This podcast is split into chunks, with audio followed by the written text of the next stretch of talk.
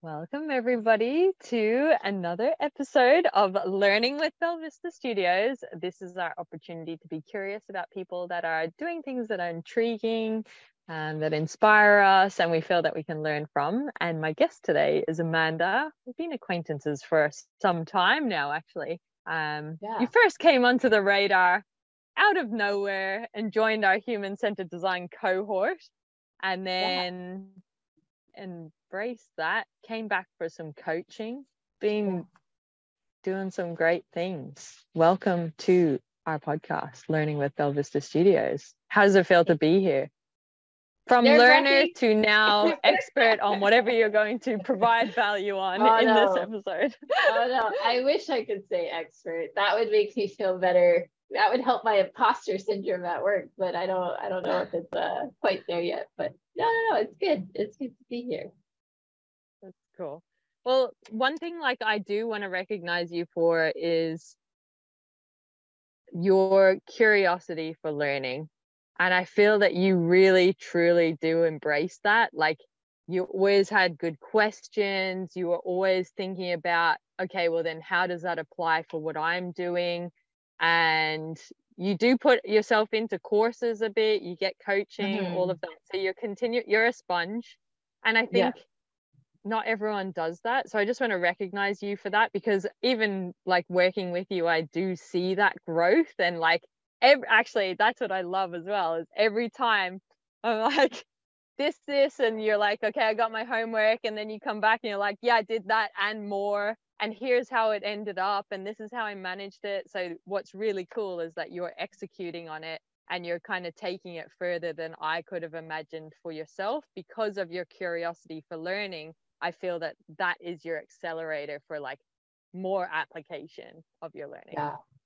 I mean, I I my original career or my first chosen career was in hmm. education, right? So I was like a teacher, and I think part of being a teacher, like you obviously you want to teach because you like learning, right? Like you want to share what you're excited about. So, you know, a lot of times when you meet teachers, like they get inspired.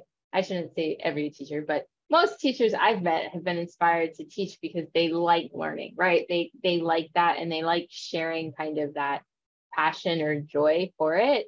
Um, and for anybody who knows the teaching situation in the US, it's not the best. um, and so quite some time ago, I switched from teaching into tech, right? But one of the things I like about technology is that like in order to stay on top of it, you have to continuously learn. You, you can't like just learn one coding language or w- learn one thing about software. It's going to change in six months, eight months, you know, like you have to continuously keep up with it. And so it's really fun for me because like I have to constantly push myself to learn and do things. And because that's a passion of mine, it, it ends up being something like I just do it because I I would do it anyways. I I do it about anything. Weightlifting. Mhm. I was- yeah, I was do it gonna say, too. it- like Yeah. In any aspect of your life, do you like learning? mhm. yeah. Yeah. So so I I have like many little buckets of things that I kind of jump between, but I go back to kind of like the same buckets, if that makes sense. Mm. Um, so like cooking is a passion of mine. And so maybe for like a couple months, I'm really into cooking and I'm learning all about it.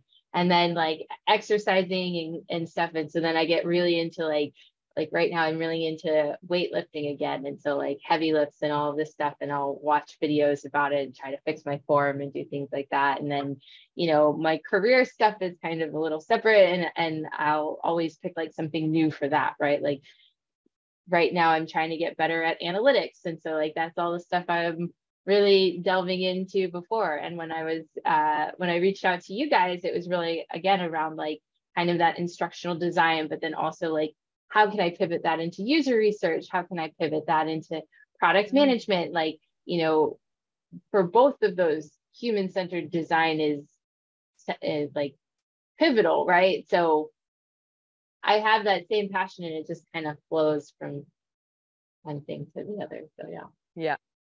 That's really cool. Well, I think one thing like learning's really cool, but I think there's like a difference between almost like learning in private is how I want to describe it, where like learning on YouTube and reading books and things like that. But then what I feel like you're really good at is just identifying that's going to be my maximum way to learn and expose mm. myself to deep learning. And a lot of that does fall through where you're really putting yourself out there to be the complete beginner. Um, and I'm yeah. not saying you came to us like that, but even like you sign up for coaching, and a lot of people can feel very vulnerable doing that. You're mm-hmm. really exposing yourself because you don't know what's going to come up and how you can be perceived. And there's all that self judgment. And with the coaching, you are exposing yourself, but you really embrace it. And yeah. I'd just love to hear why and how that's benefited for you because I feel like that could be a release for people to reach their goals the same yeah. way you are. Yeah, I I think for me, it really shifted when I started getting into martial arts, which sounds mm-hmm. weird, but like, um, so I started doing like Muay Thai and Jiu-Jitsu and like in those situations, I'm what I call a learned athlete. I'm not naturally coordinated. It's not, it's something I had to work at continuously. And in those activities, like coordination is key. And I was horrible at it, horrible. But the environments I was in, the people I had were so encouraging to that, especially because, you know, when you start something like that, you're you're gonna be you're gonna suck. You just are. Like nobody, if you naturally know how to throw a punch, if you naturally know how to do jujitsu, I congrats to you, but that wasn't me. And they really encouraged me to embrace being horrible at it, right? They were like, don't expect to be good for a whole year. Don't expect that at all. Just all you need to do is show up, whether it's good, it's bad, it's horrible, like it doesn't matter. Just show up. And every time you show up, maybe you get one thing right. And then you can pat yourself on the back and, and come back the next time and show up and mm. show up and show up. And so it was kind of like that process of like being really, really horrible that like helped me be like oh nobody cares like like i'm really bad at this and nobody cares and like people like celebrate you being bad because it means mm. like you're trying you know? So it's like they get excited about that. And and that kind of helped to shift it for me in terms of other things because being bad at something in your career is really vulnerable right? Like like you never want to go to work and be like i don't know how to do this. I'm really horrible at it right? Like i'm so bad at this. But it through that process i was able to then like approach people at jobs or approach people that i felt were more experienced than me and really kind of be like i want to know how to do what you do right like i want to know and for me coaching is a way to kind of embrace that in a safer space than my work, right? Because I can go to a mm. coach and be like, I have no idea how to do a P&L. I have no idea. I don't know what to do, but I need to do it for work. So I'm going to ask you all my questions. So when I go to work, I'm going to feel a little more confident stepping into that room. But um, yeah, as random as it was, martial arts helped me get over my fear of being at, at sucking in public, I should say. My fear of being mm. horrible in public, right?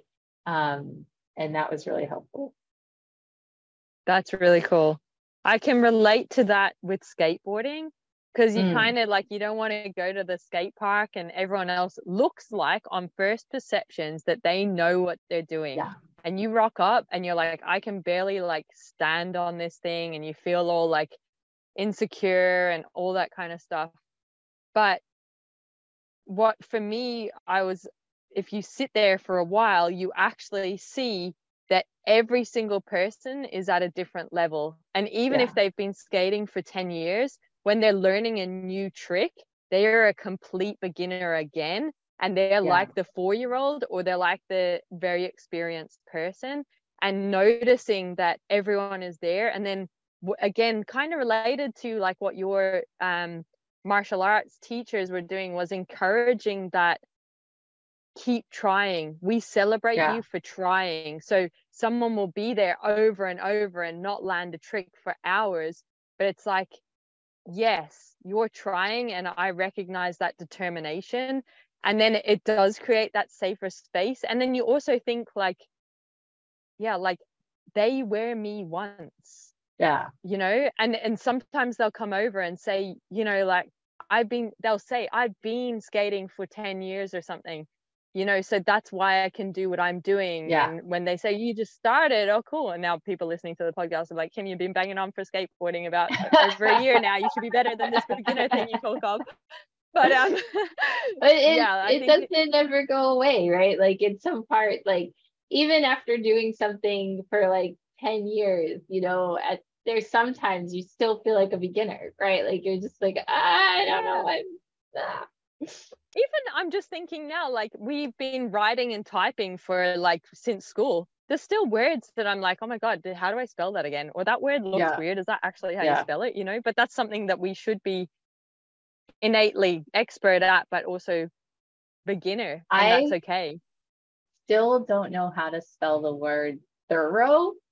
correctly. Like it takes me a moment every single time. I'm like, there's too many O's and U's in this. like it's just that one thorough. Yeah. That's cool. Yeah.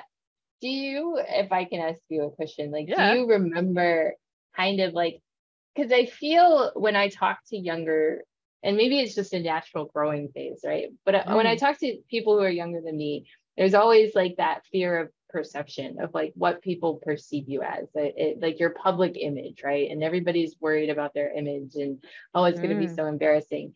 And I, like when i hit my like 30s especially when I was like 33 i was like mm, i don't care. Like i don't care. I'm not gonna wear makeup. I'm not gonna put on real clothes. I'm just gonna i don't mm. care what mm. people think about me right? Like and i think you've you done your 10,000 hours of being you. Right?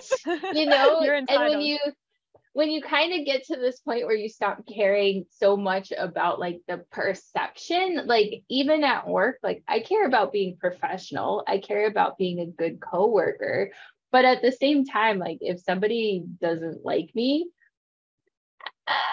like I'm not rude to you. I'm not mean. Like I try to be a, a pretty pleasant person to work with. And if you just don't like me, like it's not, mm. you know, and or if I'm trying something new and like people have like an idea about it, I'm just like, ah, like I'll I'll tell people, hey, this is the first time I'm doing this. And so, you know, like if I if, if you have any feedback for me, let me know. I want to improve. Um, but do you remember for yourself was there a moment when you realized like oh i don't care if people know this is the first time i'm doing it like i don't care if people recognize that i'm trying something new like or is that something you're still developing? Um i think i have it. I'm trying to think what was the epiphany moment for me. It wasn't that long ago i wouldn't say. Oh different aspects of my life i'd say it's introduced itself at different times yeah. you know. Now i don't care uh, if i'm or like maybe 10 years ago it was like oh, i don't give a shit if i'm not the best at sport anymore you know because i started I didn't care about that anymore i think some of the things though that helped me kind of knock that out of my system on more of the values driven things or the things that were really hard for me to step in and own where number one I want it's very important to be me to be my authentic self. So mm. what that looked like same was when I if I wore makeup, if I did my hair, I felt like I wasn't embracing the body and the um the skin and the hair that I was born with. And when I mm-hmm. think there's other people that are do not have that privilege to even be in a position to do that, then mm-hmm. I'm like, mm-hmm. Kim, you got to knock that out. Like yeah from i'm in a position of position of privilege so therefore i embraced it and i also remember having this epiphany actually i was on a bus to vegas this was over 10 years ago But I remember just thinking, half of the world's population, at a minimum, do not cover their face and are not afraid of wearing makeup. And mm-hmm. then all of the other people outside of the society that I'm part of don't. So therefore, I was like, you should just stand up and have your face showing the way it is. Um, so I yeah. really stepped into that, but it was motivated by if those people can do it, then you can too, especially when you've got everything going for you. And when I say everything going for you, I I say it as like I have my eyes, I can see, I have all mm-hmm. limbs intact. That sort of perspective helps me. And then another sort of kind of epiphany moment for me was there's 7 billion plus people in the world and we can all um, look at someone wearing a white t-shirt and jeans and go love that style hate that style love it on them not for me so when there's yeah. that much judgment on something so simple what mm. actually matters because everyone has a different taste otherwise we'd all fall in love with the same person we'd all love the same burger flavor. We'd all love sweet potato fries and not potato fries or something like that. So when i was like oh it's like a, an inside taste or flavor mm. or attractive or appeal meter um or gauge that w- that was just like oh my god you're never going to satisfy anything. So what does it matter yeah. anyway? Okay i'm so liberated. They were my things.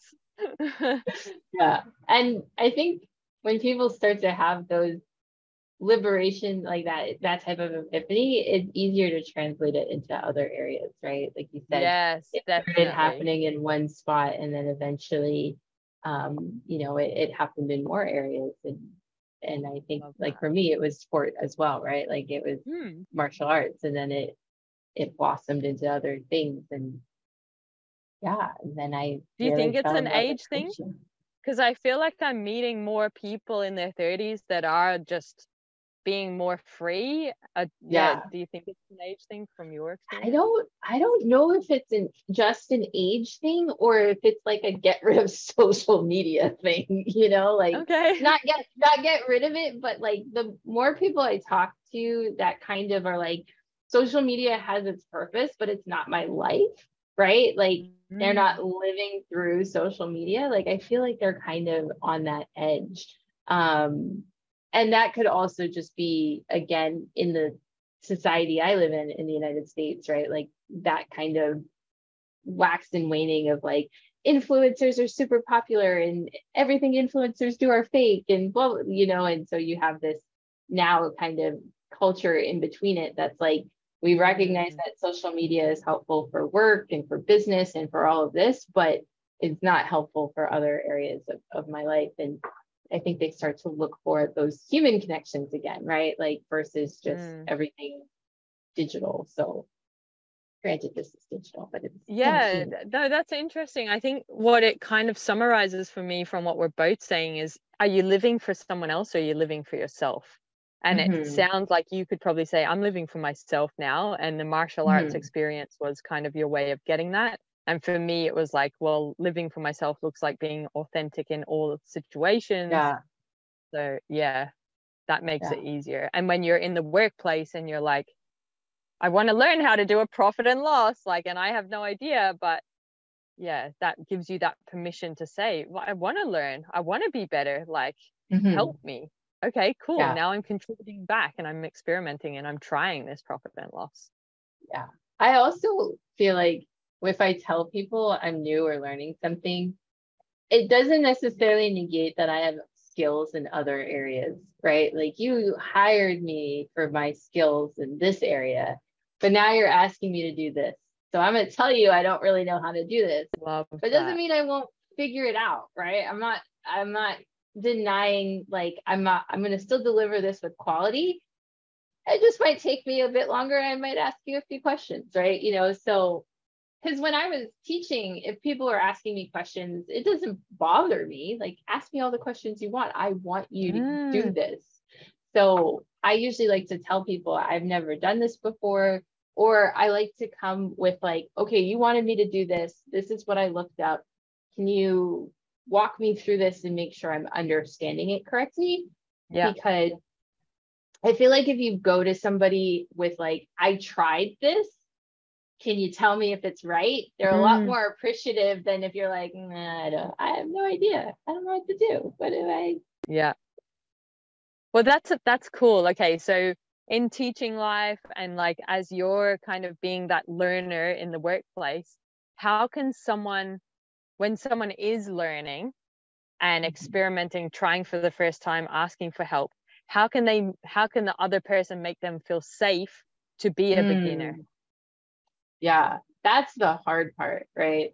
And that's why I've gravitated towards finding coaches or finding mentors or finding people who have that mindset, right? Like if you find a coach or a mentor, they know you're coming to them because you want to learn something, something that they're better at, right? Like I go to people, I'm like, you're better at this than I am. I like how you do it. I want to learn from you because you know like i like your style i like your attitude i like how you do this and i think it could be a good relationship right if you're going to somebody and they're like dismissive or rude or they talk down to you you're never going to want to be vulnerable enough to tell them you're bad at something so i Mm. think that's where coaching really comes in because you can find the people that will take the time to say hey i was in this position and this is how i how i improve let's find what works for you right like or Mm. i'm more than happy to answer all of your questions right like there's no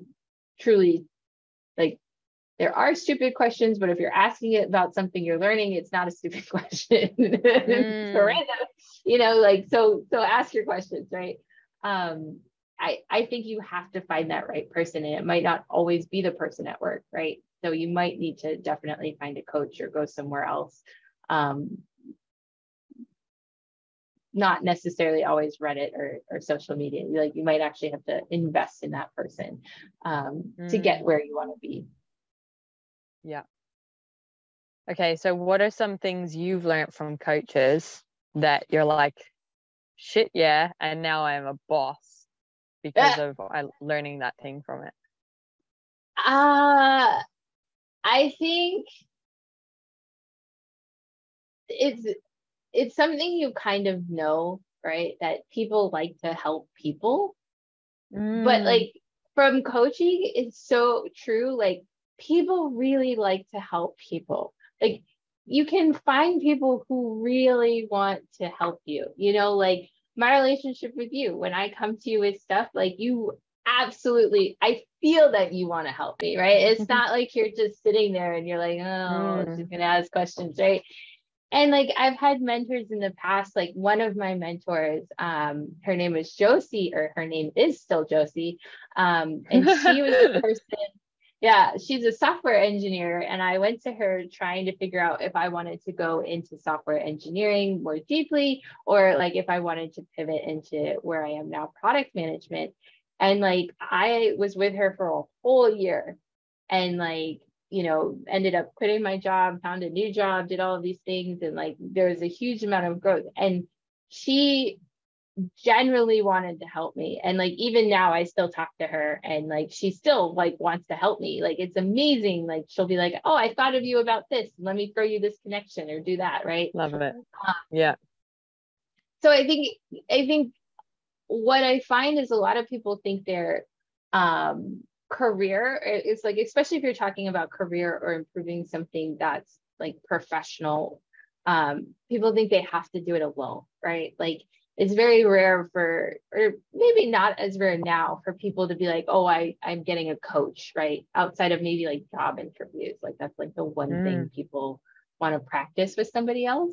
But what about like your presentation skills, your writing skills, you know, any other thing, relationship skills, how to talk to stakeholders, like especially like how to figure out how to design something for another person, which is what you do in product management is you have to learn how to talk to your user, understand your user, ask them the right questions to get to their actual problems and then, you know, how do you figure out a solution that's not what you think is best, but actually what's going to be best for them in their situation.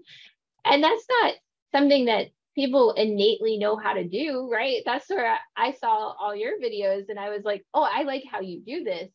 I want to come hang out around you so I can learn how you do this, right? Mm. And it's, I'm losing my train of thought here, but helping people. Keep going. You're adding people. value. Yeah. yeah. So yeah, that was it. It was like, what are the tips that you've got that you've taken yeah. from these people that are so willing to help you that now you're a bowler because you're applying it to your your career or your life? I think the biggest thing is just you're gonna fail a lot a lot um and to not let it get you down like that's the biggest thing i learned from i would say josie um is just like every time she's like everything you do is a learning opportunity. Whether it goes well or it doesn't you're going to learn something from it. And i know you've said this in the past as well but really with her like every single time because trying to change your career or applying for jobs or any of that and and also being a woman in tech right?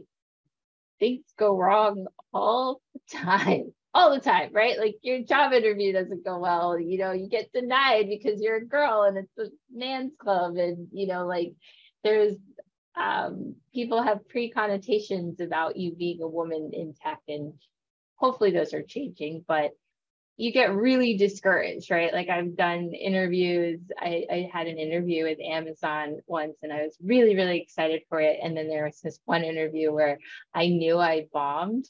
I just knew it. And I was just like so upset. And I, I wrote her to say that. And she was like, hey, you just learned something really important about like this situation.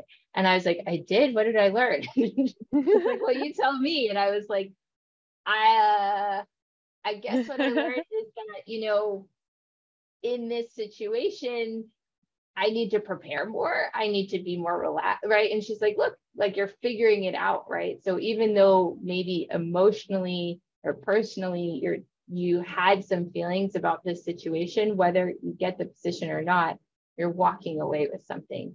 Um, mm.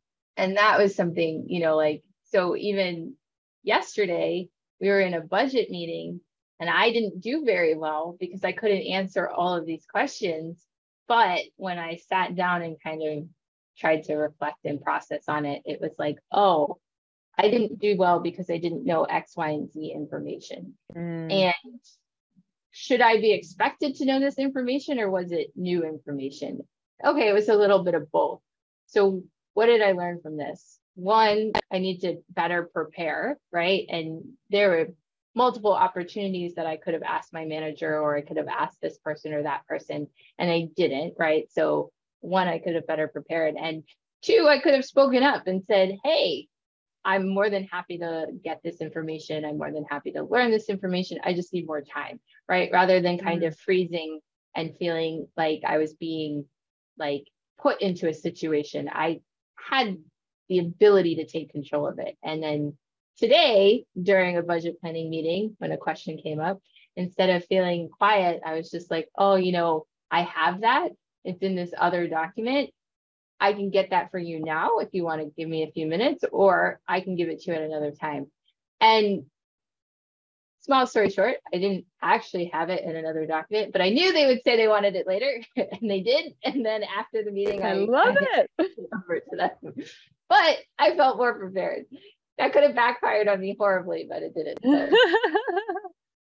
That's amazing self awareness and kind of little like accountability questions for yourself. Like, so just encourage the people to listen back to that so they don't beat themselves up when something go- doesn't go their way. And yeah, that's really freaking cool. Yeah.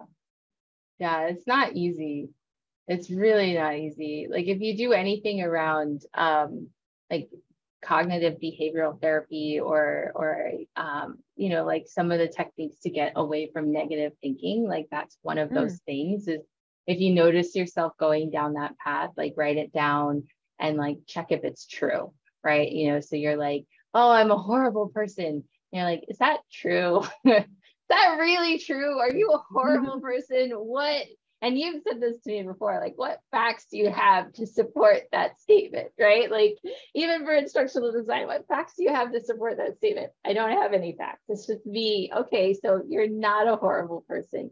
You're just mm. unprepared or you're upset or something happened. And and trying to remove like, I don't know the word off the top of my head, but like your your self-worth in in like not doing something well um trying to remove that from like that was the situation that's not me as a person. Mm. it's really hard. I still don't do it all the time but yeah. It is hard but it, like and i think what happens is you get awareness of a tool then you it's the awareness oh shit i need to use that tool maybe two months later when you've been freaking complaining about it for two months and then you're like oh maybe i should try that fact checking tool. But over time the more you remember to do that the shorter the period comes and then it's only one week of beating yourself up and then it's one day and then it's one hour and then it's one minute and then it's one second. That does take years to get there sometimes if you're a slow learner like me or yeah. something but yeah it, it's worth it. But that goes back to what we were saying about our epiphany moments, right? Of like, for me in jujitsu, just come back, just come back. You could yes. have a horrible time, just come back, right? You know, or for skateboarding, like people might look like they know what they're doing, but when you look really closely, mm-hmm. it's not all, you know, cool tricks and Tony Hawk. People are yeah. over, you know, so. Yeah. Um, you're you started talking about like the end users and talking to people mm-hmm. and that and so you're in the product space so the product industry like they know about talking to end users testing piloting human centered design design thinking introduce people so you're you're an instructional designer you do actually write course curriculums and stuff like that but mm-hmm. you're also a product manager you have a play your life is busy with lots of projects and yeah. um like what do you call them contracts so i guess yeah. not contracts but projects that you're playing at but help people understand the role of a product manager and the activities that you might do as part of your process yeah so in an ideal world right a product manager somebody says like hey our users have this problem or we want to solve a problem in this space. And then you kind of like interview people and do some research to be like what's the actual problem right? You know there's that famous quote that it, like if i talked to people they would want they would have wanted no that's not a good quote to use because that's the reverse of what i'm trying to say. But um, a lot of what product managers do is they they really try to figure out what's the best thing to build for the problem that the users are having, right? Not that the company wants to solve, right? So, like my company, I work in their professional development department. So they are building courses, and I'm I'm helping them try to find the balance of just building something because it sounds great or, or like they feel like they have an audience for it and building something that there's actually an audience for it, right? Um, you know, because it's like, oh, we really love nurses and we want to build this course for nurses around this. And you're like, that's great. Like, how many nurses need this course? And then you start doing the research and you're like, okay, out of like the 50,000 nurses, say there's 50,000 nurses in this institution, only 10 of them have this problem. So we're not going to build a course for this because only 10 people have this problem. But through this research and through talking to people and figuring out, we found that, you know, 45,000 people have this problem, right? So can mm. we build a course for this? So there's a lot of like that of going back and forth of like, okay, we figured out what the problem is. Like, now how do we actually build it, right? Like, how do we actually build something that's going to help? And again, you have like well, this is what we think we should build. And you're like, okay, we're going to take what you think and we're going to go back to users and say, react to this. Is this what you were thinking would solve your problem? And then they come back and they're like, yes or no, right? And if they're like, no, you're like, okay, what's missing or what else would you want and sometimes that's a back and forth process that goes on for quite some time but like that's the ideal state of a of a product manager is like you're you're working with the company to solve a problem and get to talk to the users to make sure it's actually what they want and not just like what the company wants and it and then it fails. Mm. Nobody nobody wants it. Yeah. Well, I know one of the challenges that you have faced is where the business thinks they need this thing. As you said, there's 10 nurses that are like, yeah, that'd be great. But then you've got something sitting there where you know 45,000 people want it. What kind of discussions or how are you getting that like someone's opinion to like the actual what the market needs how do you close the gap on that yeah that's something i'm still figuring out. I'm still figuring that out. It is hard because like you'll have board members or like executives or people in higher positions and they'll be like we want this right? Mm. and this will cost us like a million dollars to build. And now you're like but only 10 people want it. And they're like well figure out how to get more people to want it. And you're just like oh i don't i don't want to because there, there's not that many people who want it um and so what i've been doing has been like okay i'm just going to keep giving you data like i like mm. and i distinctly remember a conversation you and i had where you're like you don't want to invalidate what they want, right? They clearly want something for a reason, and you kind of have to find out like what's their reason, what's their why, what's their stake in the game for asking this, right? Like, is it they want this because this person told them that they needed X, Y, and Z and blah, blah, blah. And that's how they thought they were going to solve that problem. In which case, I can be like, well, your actual problem is this so let me show you what I have here. This is what's going to solve our problem, right? Or is it more of a personal reason, in which case it it requires a little bit more of like a discussion of like, oh, okay, I get it. Like this is kind of a bit of a personal project that you had further on about blah blah blah. But instead of spending all of this money, you know, can we do like a focus group?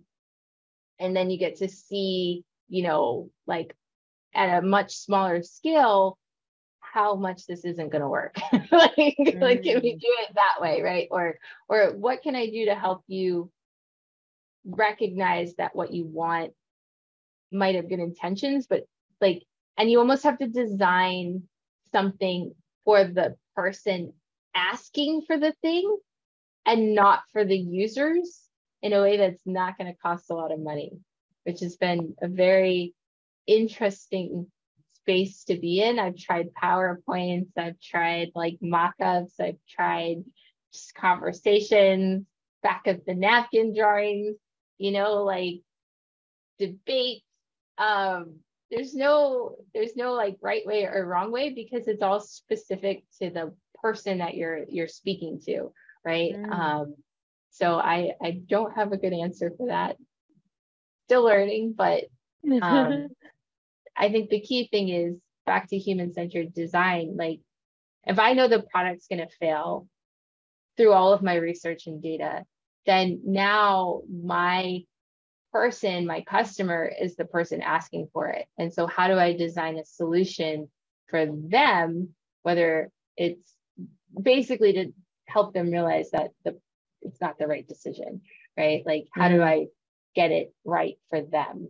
what's the message that they need how are they going to get this information how would they receive it um, and you know whether that's a presentation whether they like numbers whether i need to work with you know a, business analyst to get more financial forecasting marketing to get more numbers and research right so it's just changing the focus from external customers to the internal customer.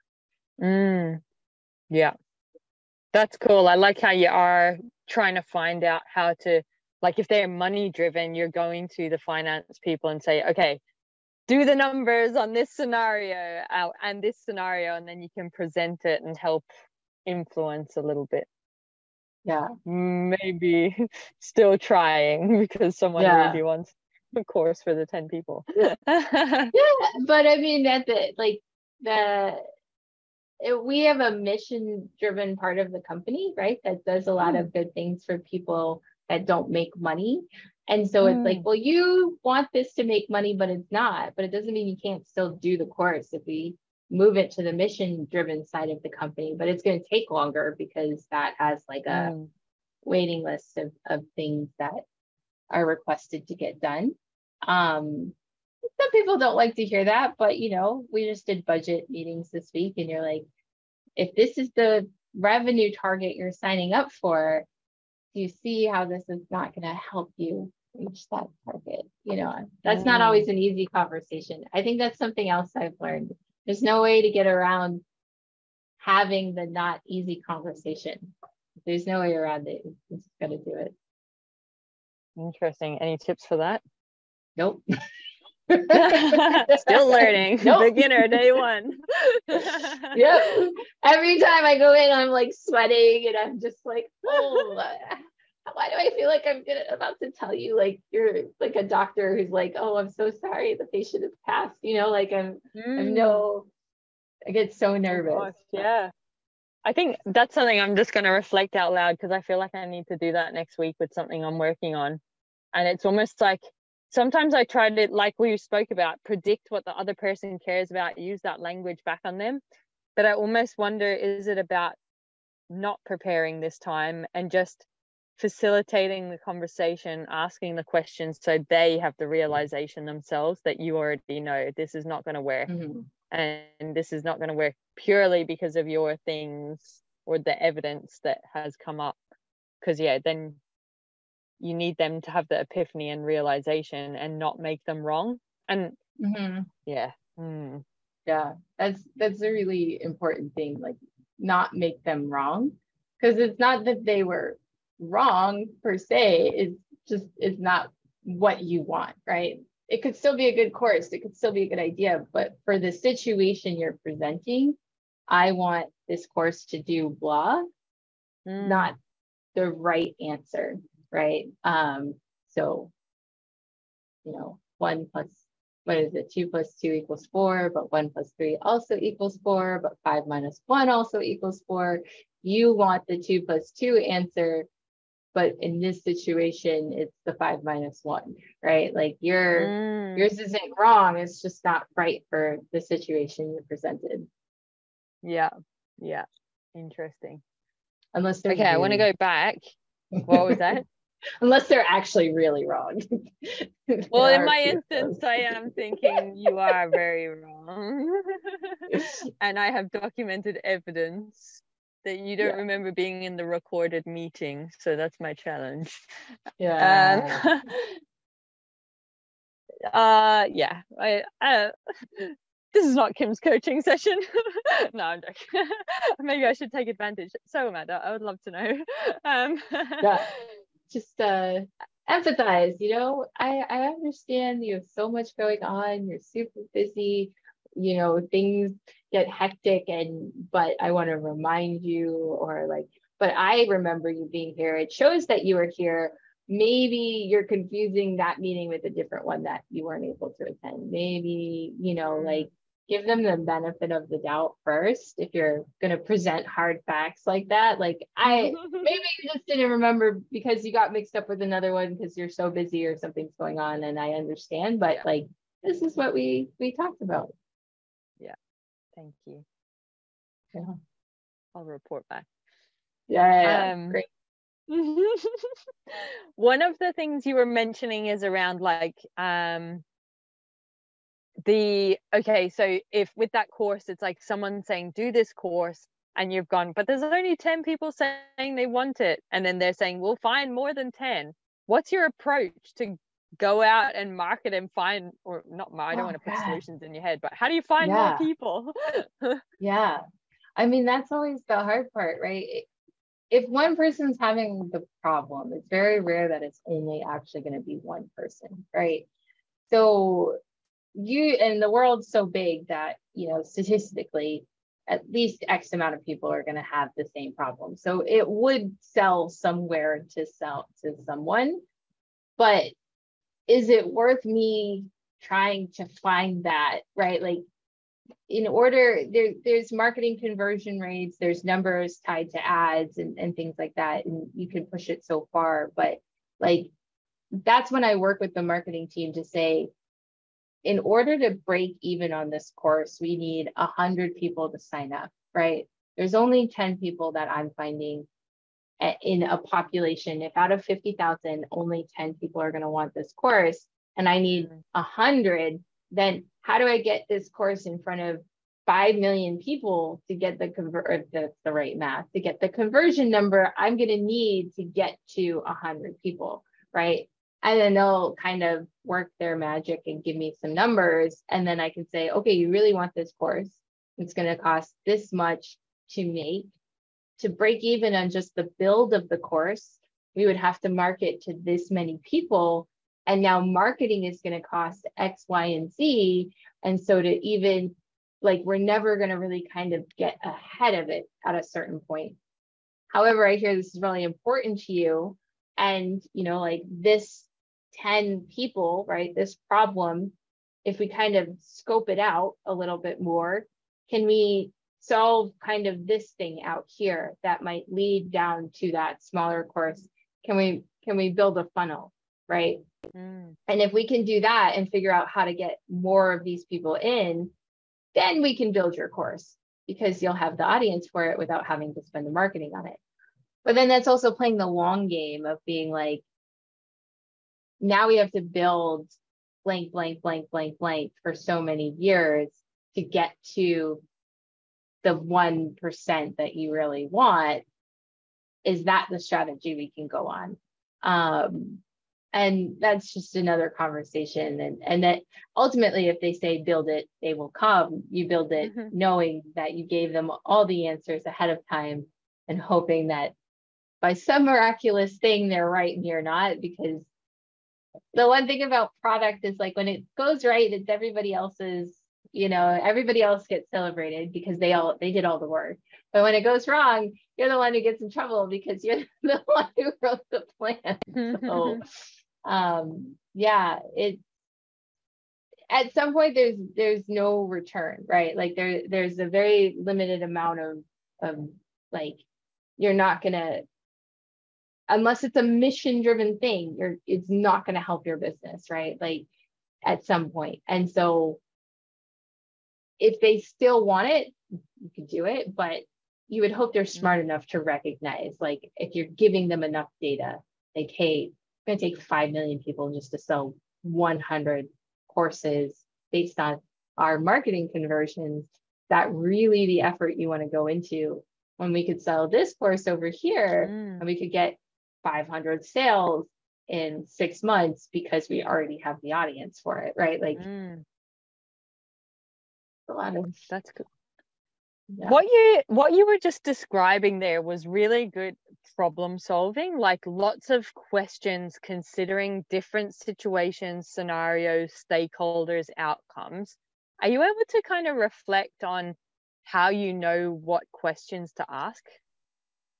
Oh my gosh, I listen to so many podcasts and just things of, of like designers, um, UX designers, UX researchers, YouTube videos of people like asking questions because I don't know if you can ever it's mm. a skill, right? Like I I recognize you have this skill. You're very good at it. Like when I I talk to you, you are very good at asking key questions for for certain things and this is a skill I'm I'm still trying to develop, right? problem solving skills, I really like watching engineering things because I feel like engineers have a very logical way of solving problems. And if you can kind of learn some of those engineering, like statistical mindsets, like it gets really easy at like figuring out basics of problems. But the harder part is the relational part and the politics of it. I hate politics but the politics of like stakeholder relationships and all of that and like really good um like the David Letterman videos or like comedians in cars with coffee um mm. these types of podcasts, there, there, there's like the podcasts where like this, where you're asked, talking to people around specific topics or um, just anything where somebody's kind of like interviewing another person just to hear what what do they ask what kind of sparks people to go down a certain direction mm. um, you know that's kind of where i go to and i just try to absorb that as much as i can um, because i i think it's it's a skill and i don't know if it's if you don't feel it. I don't know if if you're there's not like a list you can really do in mm. my head. Outside of the five like who what when where why and just ask why 50 million times and then you know and then how? How do we get that why right? But yeah. Yeah like simon sinek Brené Brown like they're really they have really good questions. Um i love watching comedians because i feel like that like if you are as good of a storyteller as some of these really great comedians, then you can nail almost any presentation, right? Like, so highly recommend that. But talk shows, talk shows are great for questions. What What are you observing from comedians in the storytelling? So, usually it's kind of like impact, like comedians will different comedians will put different emphasis on different things to create an impact or to create an emotional response. And like if you're trying to convince somebody that's what you want. Also, comedians tend to have really good observational skills. And so when you try to think of like, how did somebody get to that observation? Like, what were they doing to kind of get to that realization? It gets you into this thinking process where you're like, okay, how do I observe like you start to observe the world in a similar in a similar way or at least i sometimes do. And so hmm. i think it's that observation too that really helps um like all of those active listening stuff. Like you if you're not really listening to a person you can't ask the right questions. But a lot of people don't really know how to listen.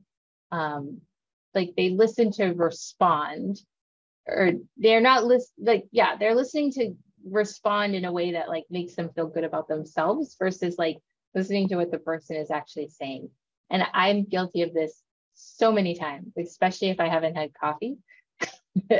Like I'm just like I, I was just gonna I just want to what are you saying so I can answer you right versus like okay no no no let me listen to what you're saying so I can make sure to ask the right question to get the information that I need.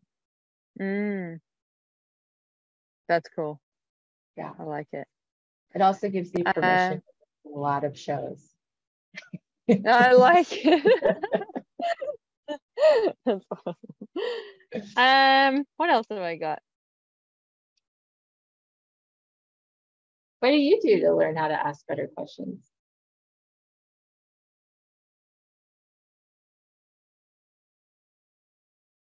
Um, how did you get so good at asking questions?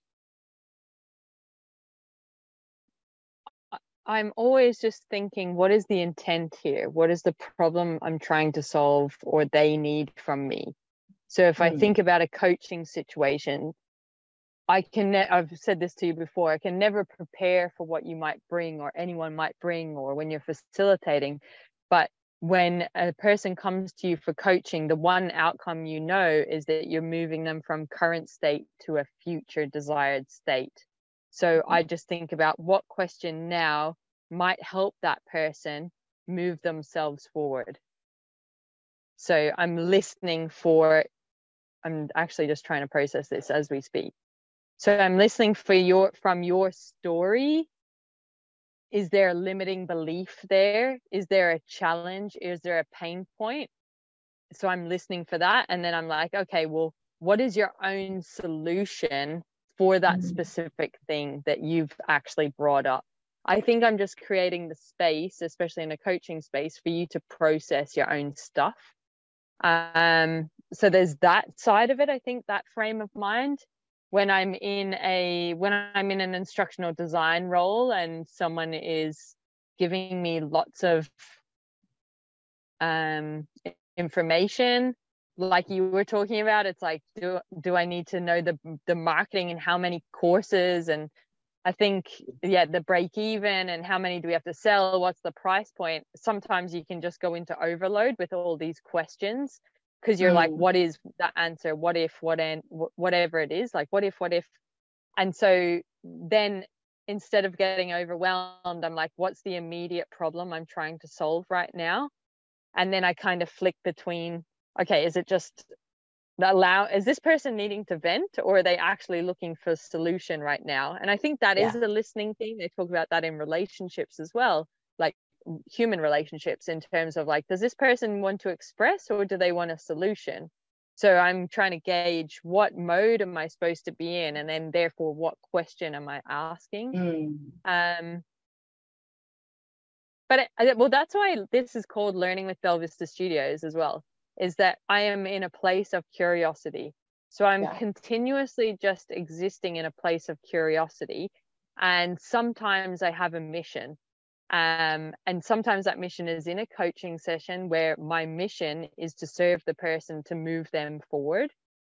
Um, another example is so I'm not really big on small talk, and it happened the other day in my where how I live my life. I meet a lot of people that want to ask the same question every time they meet and you will they're just come along like little ants and then they ask that question. You can see them coming and they're going to ask you. And i don't want to answer that question for every because it's meaningless. I'm about quality mm-hmm. interactions. So then i'm thinking uh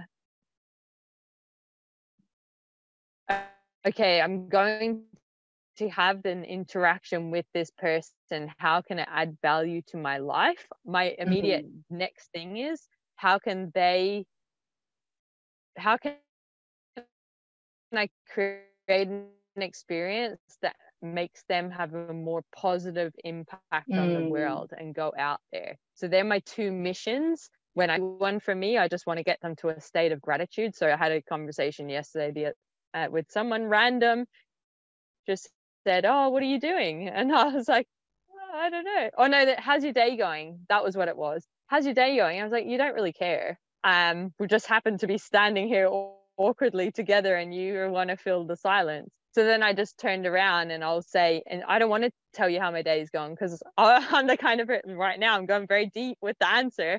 I do like mm. that kind of stuff. So I'm going, well, right now I don't have the time for you to add value to my life. How can I make you be a better human and impact the world? That's my second mission.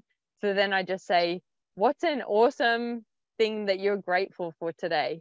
Or mm. what's something that's excited you today so that I can have them a little bit perked up and happy and then we leave our little interactions and hopefully they smile at the next person. Yeah. So I'm very like intentional. So it's always like what's the problem I'm trying to solve right now? Yeah. Is basically my key thing. And then that's from that place of curiosity is how I get the questions that come out. I think. Yeah. Yeah. Can you and, summarize that back? I feel like I went yeah. so so what I heard you say was there there's two things that really drive you. One and your two personal missions, right? And one is if you're in a coaching session, how can you bring that person to like their future state, their desired state, or leave that situation feeling some sort of gratitude or some uplifted emotion I do have one really random question. And this is just mm. something that I think about, right? It's like a lot of what we've talked about in terms of learning, in terms of asking questions and stuff is, is the basis of it is relationship building or having relationship mm. with somebody else or being comfortable in a state of vulnerability with another person. And with the rise of social media, with the pandemic and all of this that creates social distancing and people having less of that interaction, I kind of wonder two things. One, if coaching is on the rise kind of because of that, right? Like, you know, personal coaching is really big. You know, get a coach for this, get a coach for that, get a coach for this, right? Like in um I think it started first with fitness and then it became really big with life coaching and then it became big with career coaching and like now there's like I'm I'm wondering, you know, with the pandemic and how a lot of people had to pivot and do things if now instead of like going to an institution coaching is kind of like the the filler in between. Hmm. Is it? Maybe. Maybe it's more accessible. Maybe it's a cheaper option. Maybe people see it as a a quicker option, an immediate option, like quicker to get the results, immediate access to the mm-hmm.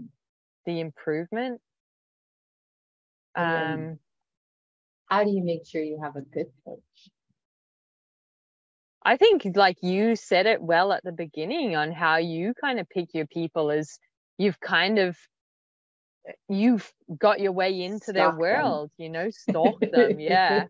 Stalk them, felt that they were your tribe. And it was something I wrote down actually when I was thinking about chatting to you is around finding people that speak your language and finding mm. your tribe. And I remember you telling me a story around uh, the marketing manager, you feel like you've expressed some of the story today where you're like, this doesn't make sense, people. Like, oh. I'm literally giving you the data, you're trying to convince people, and that it's just not making sense. And then this new person came on, the marketing person, they're like, totally on your side. Like, how are we even having these conversations? The data doesn't make sense. Da, da, da. And then you finally were like, somebody speaks my language. And I just think yeah. the power of that, they are there. And that's where people go i always describe it as like are you holding hands with someone and going with them or are you dragging that person along or yeah. are you being pulled by a person so being pulled by a person for me is someone that inspires me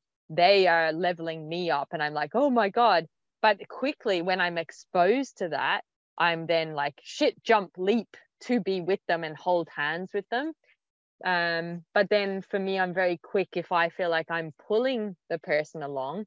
We're not aligned. My style no. doesn't work with them because I can crack the whip, right? I cut through the bullshit. I want results. I'm action focused because that's who I'm focused on.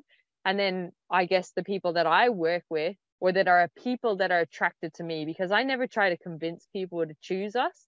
It's because because it's not going to work. You've got to self-select. So like you you fall into our ecosystem, you have a selection, and you go, they resonate.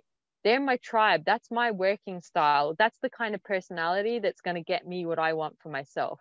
And then when we do come together, like we, it's so beautiful to work with you. Mm-hmm. And I mm-hmm. say that is like, it's so amazing because you put it there. You just, I just have to go, here's a little 1% thing and you're like i've now made it the other 99 myself and i'm like yes how cool is that and you take it beyond and you apply it to the three different jobs that mm. you're doing or the projects or the different contexts you know and and if i was in the same position that's how i would work as well so it's it's mm-hmm.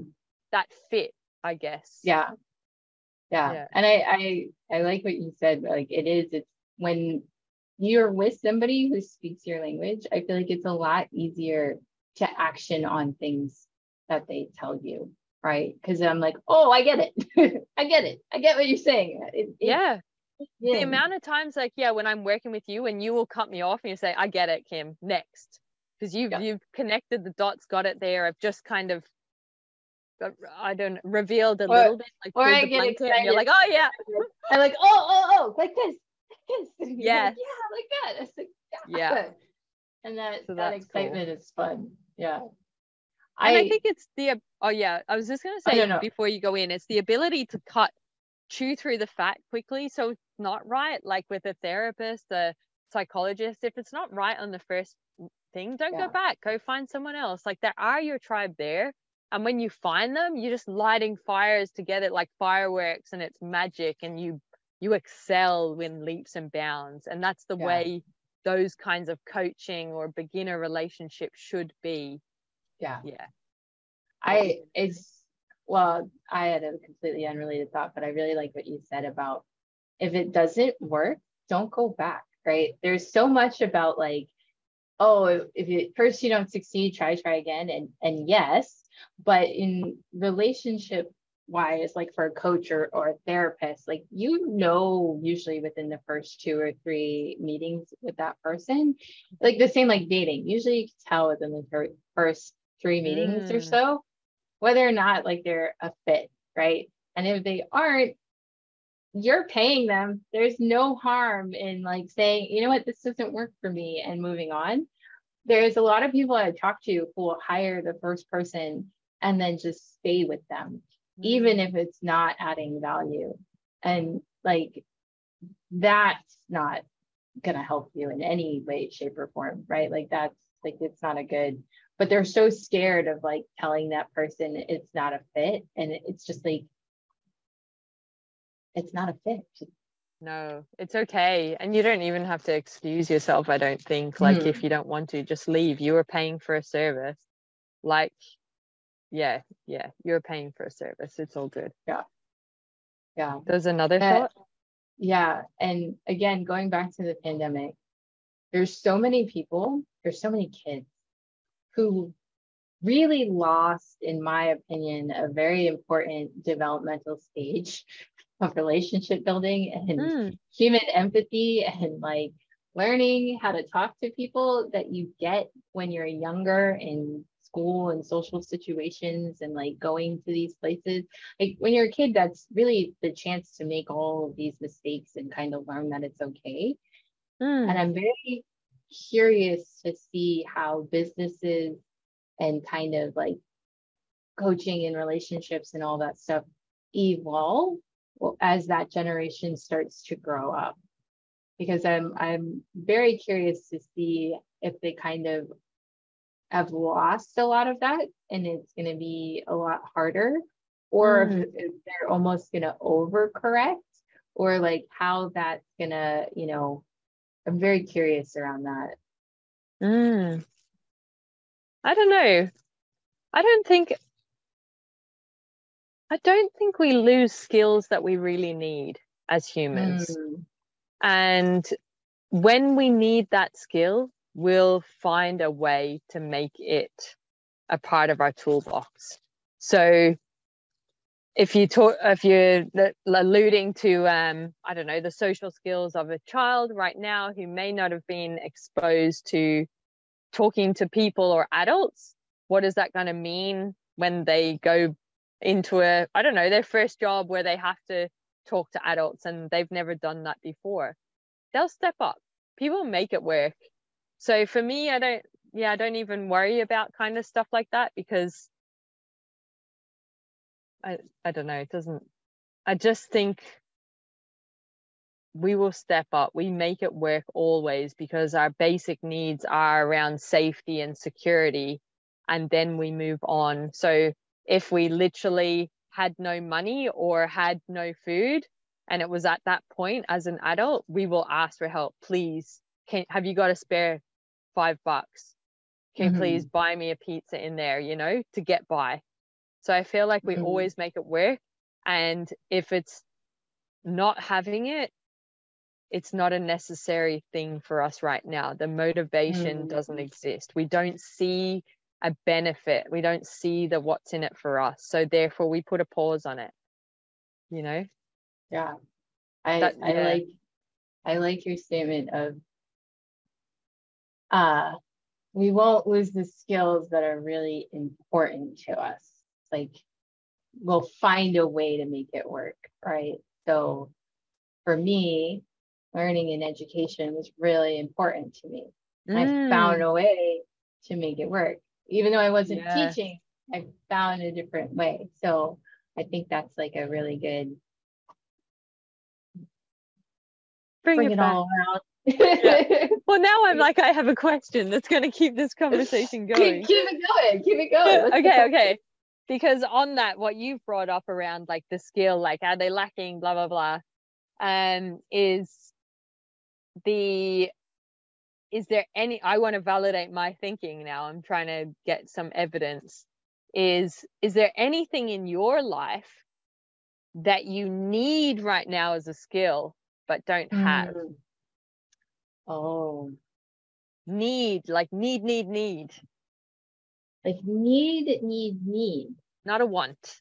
Yeah that that's a really hard a skill that i need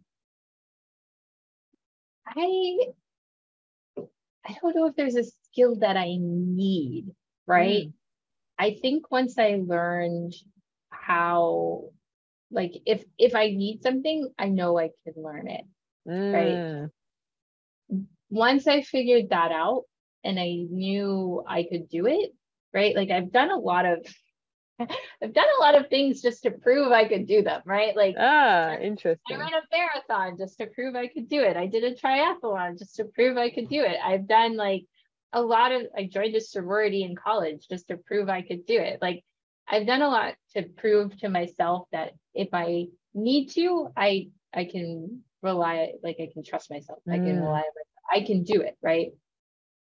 Move to a different country by myself just to prove I could do it, right? Once I learned that, there isn't really a skill that I need, right? Because I know I could do it. But I think if I didn't have that, and I guess it goes back to like, I didn't have a trust in my own abilities mm. to a certain point, then there might be a lot of things that I, skills that I feel that I need, right? There's things yeah. I would, I, I'd like to improve, I'd want to improve, you know, I'm trying to improve. Um, and there's skills that I, I would like to improve that I'm actively not trying to. they're, they're yeah. still on the shelf over there. But yeah, that that one lesson of like you can trust yourself to do what you need to to learn what you need to when you mm. need it because you've done it X, Y, and Z, and here's the data to show you, right? That was good after that that's the thing You've found your safety net. So when it does become a moment of need you are fully trusting yourself that you will be able to learn it to perform or get the result when it matters. Mm-hmm. yeah. That's cool. Yeah that's a it was for me it was a very physical process. I moved, like I ran, I yeah, washed into did a tournament, you know, like there's what I had, I don't know why it had to be beaten into me that yeah, you can trust yourself. Like, listen to a podcast. I'm like, oh, that sounds dodgy. I, I listen to your story and I've learned and I'm like, yeah, I will never be doing martial arts because I've learned through you.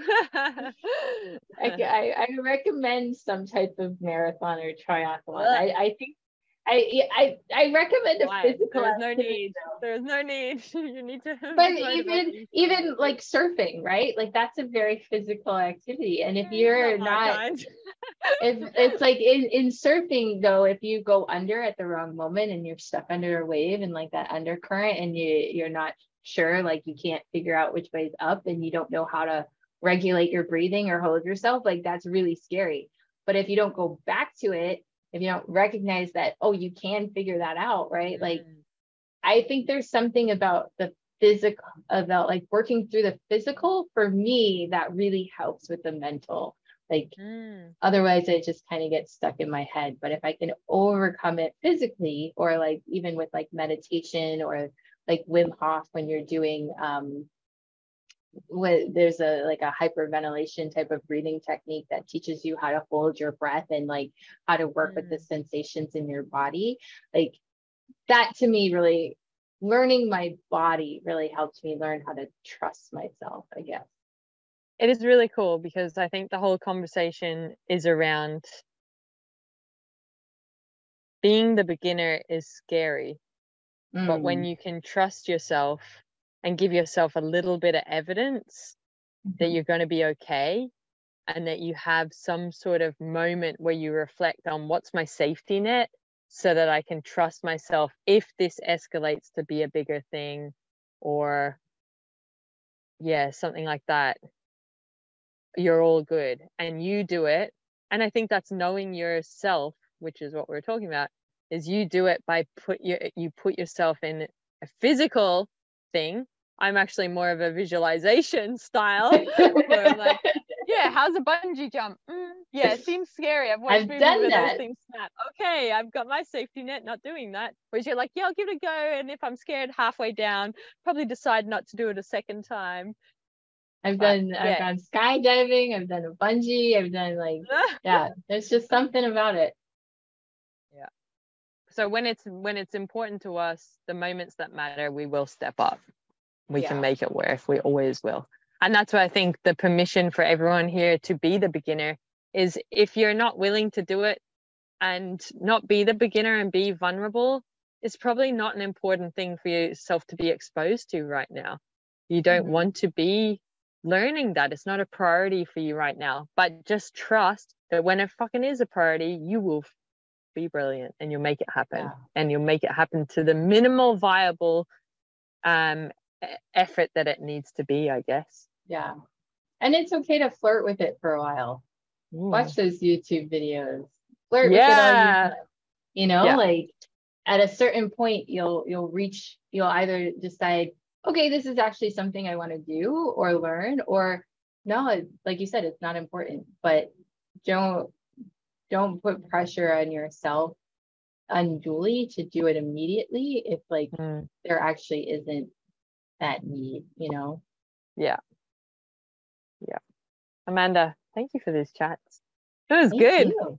good yeah. processing time i yeah. feel um, if people want to connect with Amanda, check the link in the description. You can check her out online. Um, you are sharing what you learn and you're good energy to be around as well. So it's a good connection to have. But I'm very grateful for you spend the time with us, allow us to be curious, to learn from you, and to learn to be a beginner and be okay with that. And that I've seen the results that you've got for yourself by exposing yourself in that way. So it's very inspiring yeah. and I encourage people to embrace that for themselves as well. Yeah. And and just so if you want to learn human-centered design, if you want to be around a great person, if you just want somebody to hold you accountable or make you have good realizations that you didn't even realize you could have, highly recommend uh, hooking up with Kim, and um, I went through her human centered design course, and it was really like amazingly helpful, even in my non-instructional design things. And so, like, you might be a project manager or product manager, or y- you might think it doesn't apply to you, but I promise you, it does. Probably more than you think. So I, I do. I highly recommend it. Thank you. It's a life skill. It really is. Is human centered design. Thank you for that love. I really, really appreciate it. That was unsolicited, not paid for. yeah, totally unsolicited. She knows I love her every uh, time. Uh, thank you. Thank you. Yeah. All right, folks. Cheerio until next time. What's up, awesome human? Thank you, thank you, thank you on behalf of myself and the Belvista Studios team for continuously choosing to learn with us. We really appreciate it. If the tips and the insights and the context resonate with you and you want to take your skills to the next level or you want to make your life way easier, you will love our Creator Hub. The Creator Hub is a place for people like you and us. Basically, it's the stuff that we use internally at Belvista Studios and then we just share it publicly with you. The Creator Hub is created by instructional designers for instructional designers, and what you'll love there at the moment is we've got a quiz could I be a better instructional designer that has so much tips in the feedback if you're interested in human centered design or just taking your skills to the next level in terms of the solutions you're creating, the problems you want to solve. But in there as well, aren't we cute? That's us. Um, but we've got the coaching courses, freebies, give us gratitude, and also we've got some templates. And basically, they're always around the lens of learning experience design, instructional design, and e learning. So, a human centered design focus is very much what we're about at Belvista Studio. So, putting your learners at the heart of a solution and creating something for their needs. So, there's the human centered design stuff, and then we've also got the business stuff. So, this is the stuff they don't teach you about when you want to become a freelancer or a consultant in the instructional design world. So, go check it out. The link is in the description. You can check out everything that is available for you. Thank you for choosing to learn with us. Continuously invest in your skills. You will be rewarded as an instructional designer. Share this stuff, share it with other people because when we are better instructional designers, we create better solutions that create better humans that create a better world. So we have a very important role, and I'm excited to be on this journey with you. Have an awesome day.